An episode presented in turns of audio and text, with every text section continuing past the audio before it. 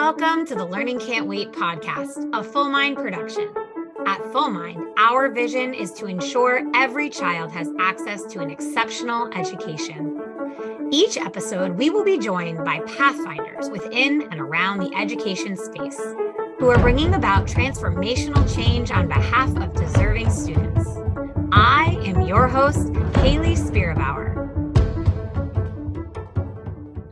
Welcome back, everybody. Today's Learning Can't Wait podcast episode, I think, has an unmatched guest, just an incredible force and energy. You may have read one of her books, you may have listened to her podcast, or you may know her from the classroom. We have Shaquira Langley, published author, millennial teacher podcast host, and classroom teacher with us today. Shaquira, welcome. Hi, Hayley. Thank you for having me. It's good to be here. It is an incredible honor to have you on the podcast. I am a super fan. Once I learned about your podcast, I am a super fan of it now. And maybe I think the folks listening that have did all not already know about you will be as well by the end of today's episode. Oh, I hope so. Let's do it. I know. So, Shaquira, I gave you the heads up that I always ask the same first question. It's kind of philosophical and woo woo, but I like it because it gets people to digging deep to themselves. So, the question that I want to ask you to start us off is How did you come to be the personal and professional version of yourself? Ooh, when you said it last week, I had some time to think of it. And I was like, wow, that's deep. Like, I got to go all the way back. But when I think of like personal and professional, I feel like the two intertwine. And for me, it was like a lot of trial and error. So um, I think it started like, you know, you go to college and you're like, okay, like I want to do this, I want to do that, but how am I going to get there for most people? Or um, the other way around is just like, well, I've I wanted to do this since I was born, like this is my passion, but that's not my story. Um, I never wanted to be a teacher. Um, it kind of I always said like it like flew into my lap and I definitely think it's a calling. But um I went to school and for a while I was a general major. Mom was like, girl, what are you gonna do?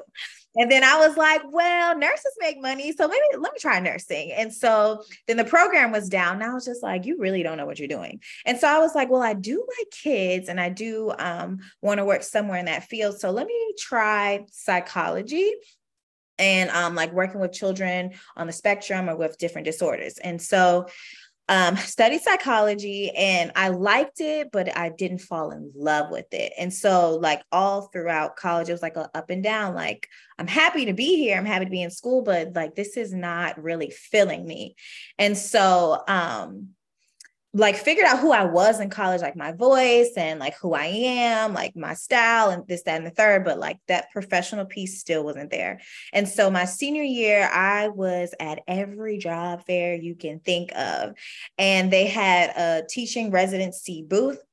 And I was like, well, let me see what that's about. And so that's how I fell into teaching. And the first year still was like hell, if I can be completely honest, like I went through the program and I wanted to be the checkoff teacher. I wanted to be the teacher that they named in the book, and that still wasn't working for me. And so um, I was like, look, girl, you you got to figure something out like this is not working and so when i flipped the switch from making it feel good to wanting to look good on paper that's when the first the professional and the personal intertwined because I fell in love with the work, I fell in love with the students, and then I fell in love with the actual craft. And so that's how I'm like almost in nine years later in education. So trial and error for me, for sure. What I love about that answer is the implicit nature of failing that is so a part of the process of discovery. Mm-hmm. You know, you think about scientists scientists don't succeed every time they do an experiment. They fail right. and they learn from that failure. And I, there's so often the stigma of not knowing everything in our society. Like you have to be an expert. You have to in yourself, in your profession, in your career. And you just like kick this podcast off with some real vulnerability mm-hmm. of trial and error, which has this implicit nature of failing. And I love that. Thank you. I just kind of feel like, especially like in my generation we just want to look good on paper and look good in person but deep down inside some people are really struggling and i did not want that to be my story. And especially like the line of work with teachers we want to be perfect because you know we have 16 or more children looking at us and then you got that that um that buzz in your background like you're leading the next generation but and that in itself is heavy. So i wasn't going to carry that and then not be like emotionally happy. So i had to figure out the two and i am not afraid to say that i failed. And i feel like from beauty uh, uh from ashes becomes beauty. So that's what that's what happens. I'm just, I'm like, I'm kind of speechless because the way you speak about why it's important for you to be in it both mentally and physically is, I think, what makes teaching so challenging. It's not just about you, it's about these these babies, these humans in front of you whose education is really in your hands and their future is dependent on the teacher. That's, you know, that is the the challenge of education. When you look around given you've been in this profession for nine years, what do you notice helps other teachers persevere through the challenging times? Like you've named for yourself how you've gotten there, but what do you see as a collective when you yeah. look around? I like I'm like a more of an observer. And so like when I see like new teachers come in and they're like, oh, I don't need help. Oh, I got this. And then we get in the thick of it. And then next thing you know, you get a knock on the door. And I'm still famous for doing that nine years later. I still knock and ask. Yes. It's just like you have to come to a point where it's like, I cannot do this work by myself. And I think that's the problem. Like some teachers crash and burn um, I always say like closed mouths don't get fed. So if you are drowning, there is somebody out there with the life vest to help you, especially in education community. We are all fighting for the same goal and same purpose. And I feel like that gets lost when you have data and then you have tracking and then you have the achievement gap and then we got the superhero cape and you're just trying to play hero, but girl, like you have you can share share your powers and i feel like that's what makes us better teachers. Like if you don't ask, you don't receive. And so I think that's the problem. Like most teachers, we're not asking for help. We're trying to do so much work, but you need help. Like this is a school in itself is, is a community. So you can ask the parents, you can reach out to your students, you can reach out to your neighbor, you can reach out to your administrator. Um, there's there's too many avenues for you to sink. So I think that's the problem. Like if you don't ask, you don't get help. Yes. Yes. Well, and, and it's hard. It's hard. You you don't want, like you said earlier, you don't want to be a failure. You don't want to be messing up. But you're right. The best way to avoid that is to be telling people, hey, this is what I need. Mm-hmm. Advocating for yourself so that you can help your students. That's hard for some folks. Yeah. Yeah. And I know because like I'm a I'm a talker. Like I don't have a no issue like knocking and putting my pride down to the side. But for some people, it's just like, I don't know how to do that. And that's fair too. But you, I just feel like once you rather ask instead of sink and drown and then like regret like live in regret knowing that you could have done something you should have done something but you didn't. So i feel like there's different ways like i'm vocal like i can say it out loud like maybe you can send an email. Um it just depends on like who you are but i feel like regardless of how you your needs need to be met it can be done. So i think that takes a lot of like soul searching too you know, we're naming here that the onus would fall on the teacher themselves, but I want to call out that the way you and I met is actually because you were involved in a mentor mentee relationship with mm-hmm. my colleague. Shout out to Amy. Hey, Amy. so let's talk. That's a proactive strategy, a school that you've worked in, and actually schools I've worked in have to ensure that teachers have a direct line of access to somebody to support. So, what did that look like for you? What did you get from that? How are you implementing it today? Let's just talk all thing mentor mentee. Yes. First of all, shout out to Amy because let me tell you, I did not know what I was doing.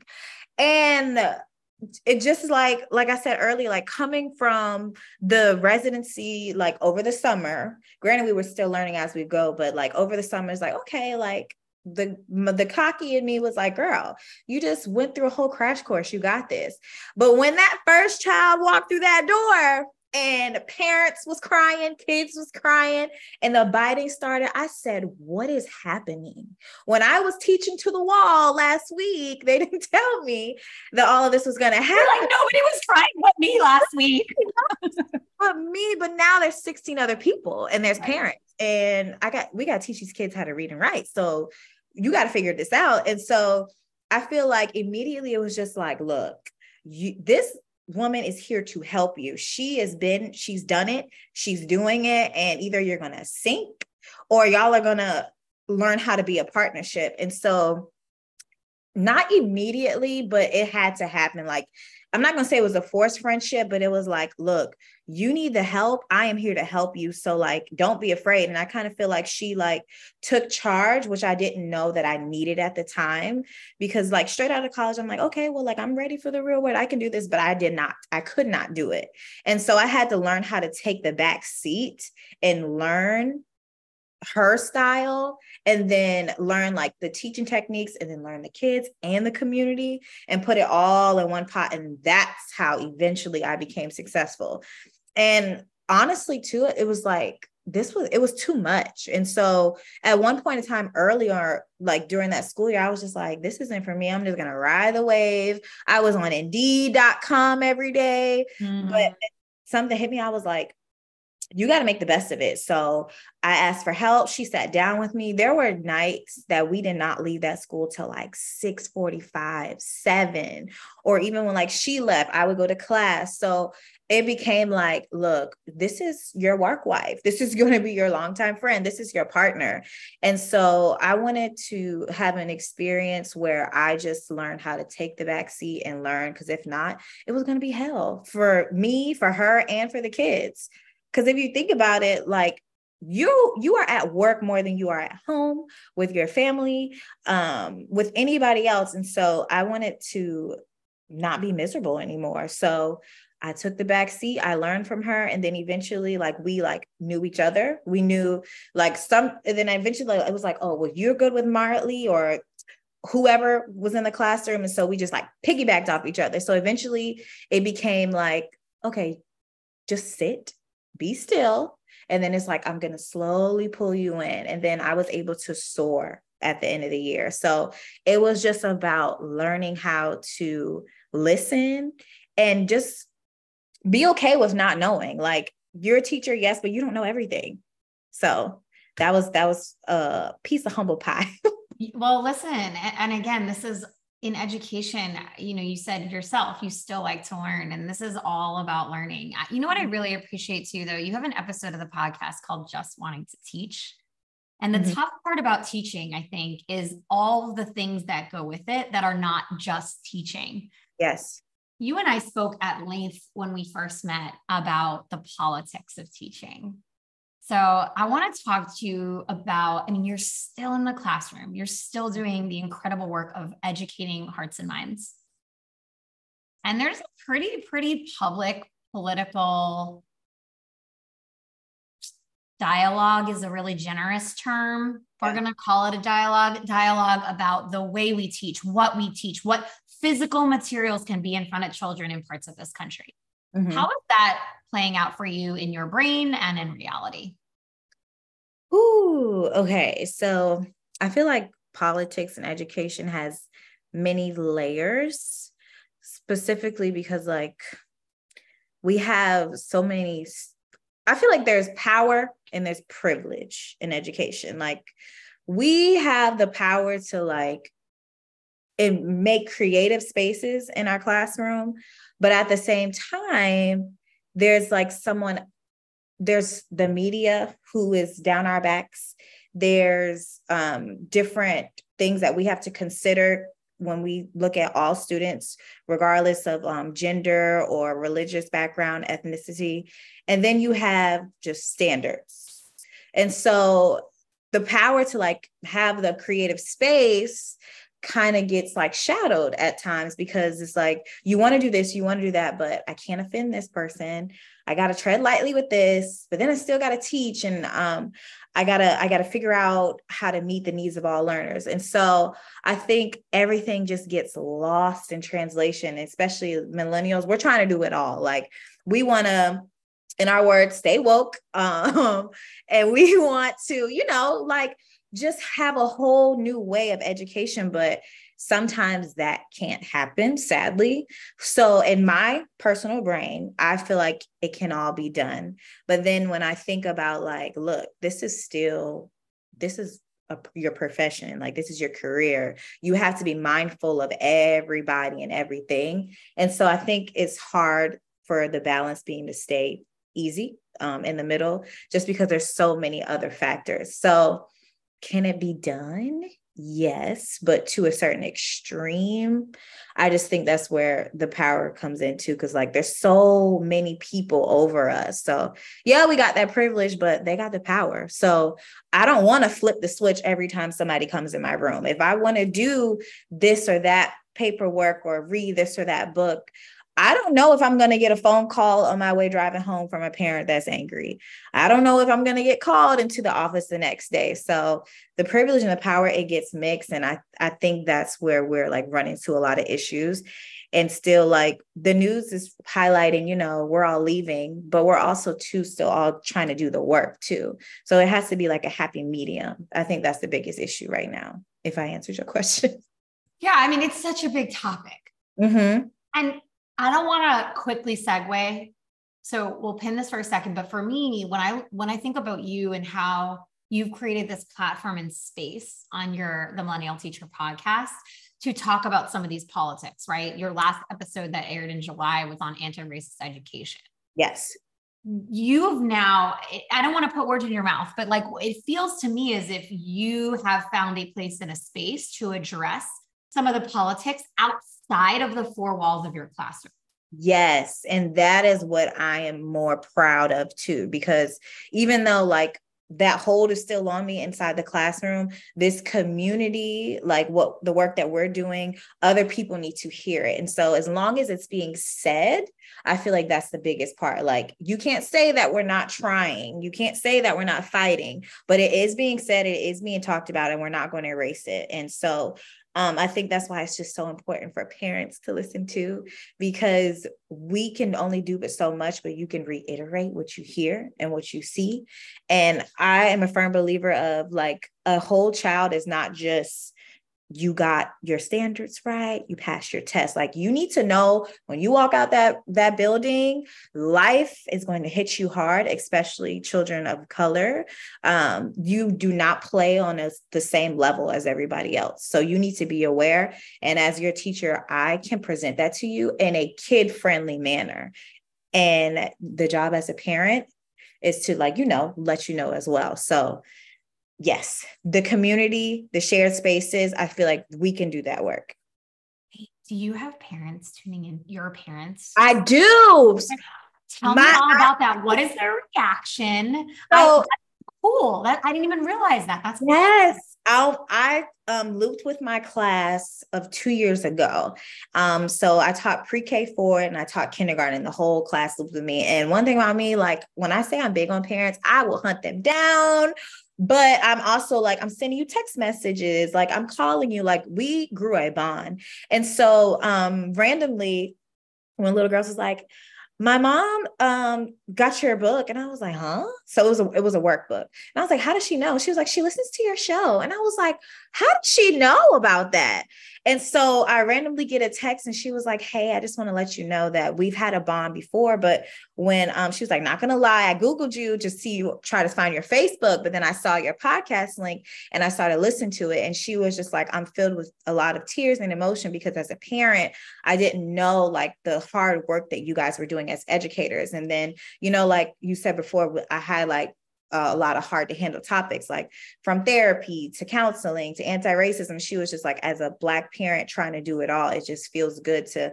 hear a community that really advocates for children. She was like not only are you my child's teacher but you're advocating for them and she was just in awe.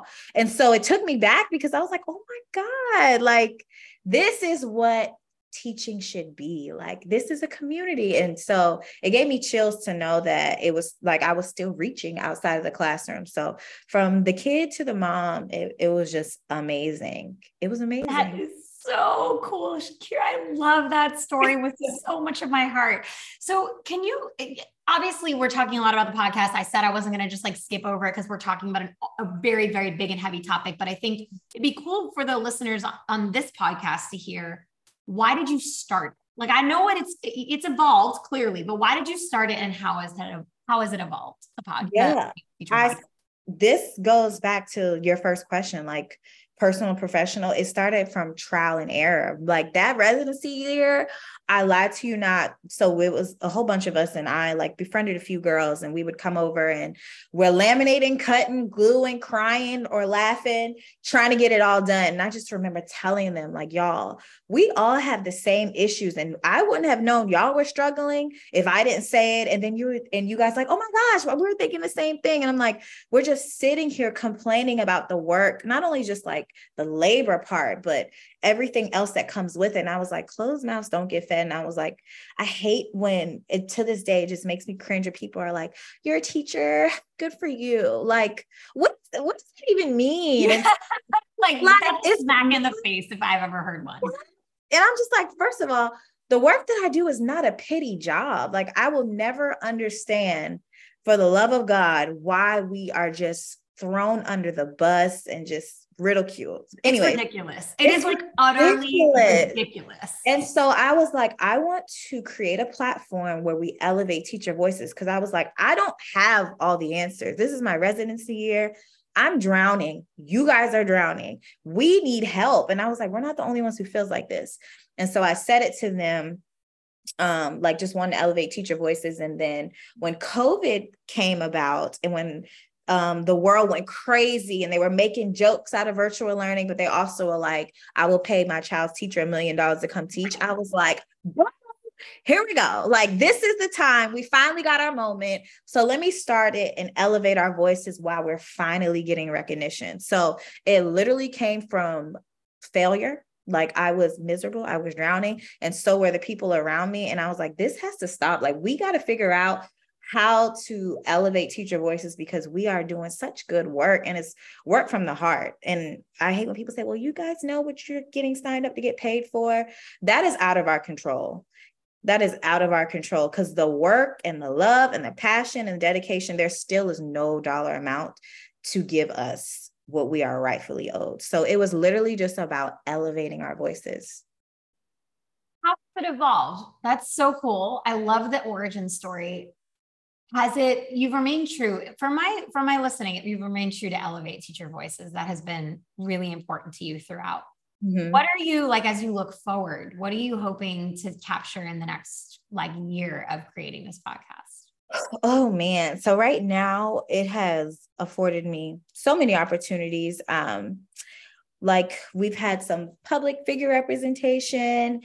Um charity events. I was like on my local news, but now it's to like, I'm not going, I want to and then the my apparel line, I don't know if I spoke about that, but it's called Tips for Teachers Apparel. And um, it's basically like another form of elevating teacher voices. So on the sleeve, it has like a, a little note that says just keep moving forward. And so like I would say that to myself on my down days. And so I put it on the sleeve and then I put tips for teachers one to elevate voices and two, like it just goes to show like the overwork and underpaid that we do. So not only am I doing it elevating teacher voices through the podcast, but through the apparel. But eventually, I want to, you know, create a space where we can just come together in community. And whether that's vent, whether that's learn from each other, and just like um, bigger networking opportunities and make our voices louder, whether it has to be politics or whether it just has to be help or whether we just we just need to be in community and be quiet, you know? So it's just all about like just spreading and making the community just bigger and bigger because sadly the education system is on a merry-go-round but it, it takes like a lot of work that you and i do to keep it going so i'm just trying to keep it going and wherever it takes me god willing i'll take it and run with it Shaquira, I am so inspired by you. I, you know, yeah. I have the utmost reverence for teachers. I always have, always will. Uh, I have deep, deep, profound respect for the way you think about educating children, the whole community, parent involvement. It's very, very moving to hear how you articulate that and to know how you at a, at a level of, of involvement of creating your podcast creating your apparel line writing books like that's just it's you inspire me very very much thank you i appreciate that it's good to hear because you know we get swept under the bus so when people enjoy education it just gives me a second win so thank you for that yeah absolutely and what I hate to do is to wrap up this podcast, but but I we're we're about at the time when we have to do that. So I think this is the perfect last question for you.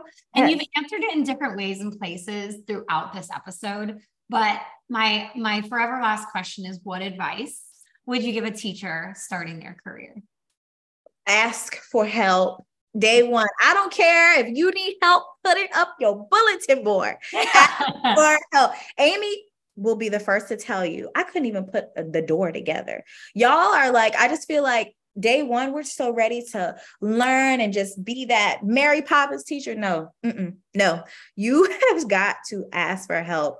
And to this day, like I said, nine years later, I am asking for help. And going back to the co teaching, me and my partner now, we can literally read each other. Like all I have to do is look at her.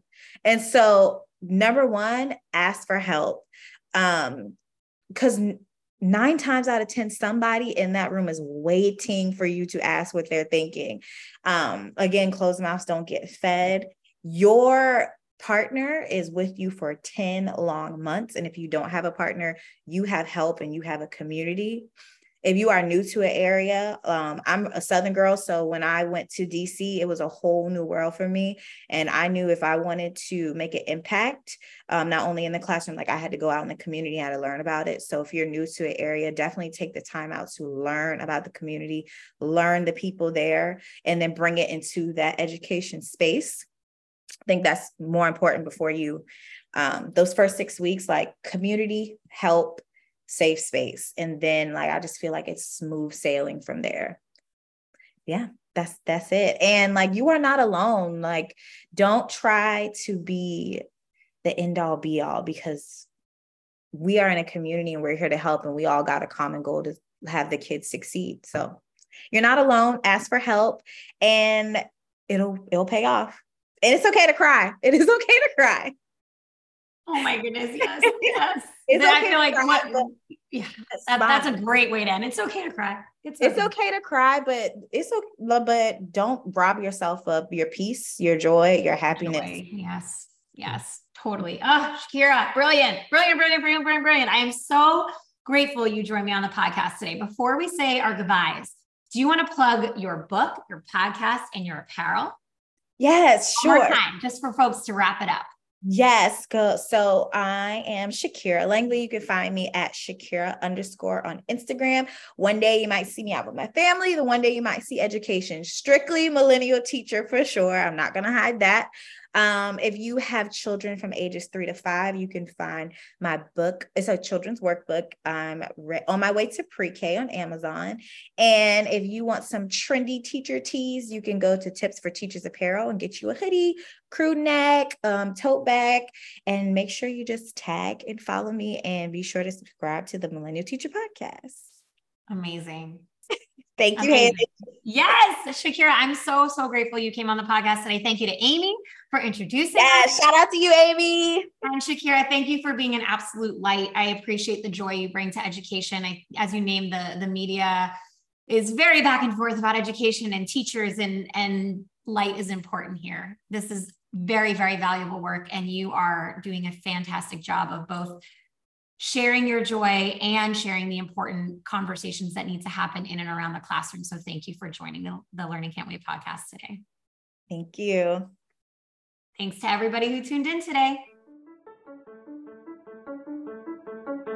Thanks for listening to the Learning Can't Wait podcast. If you like what you heard, please rate, review, and share this episode. Be the first to know when we have a new episode by subscribing wherever you listen to podcasts. If you'd like to be a guest on the show or have a suggestion for an episode, email us at podcast at fullmindlearning.com.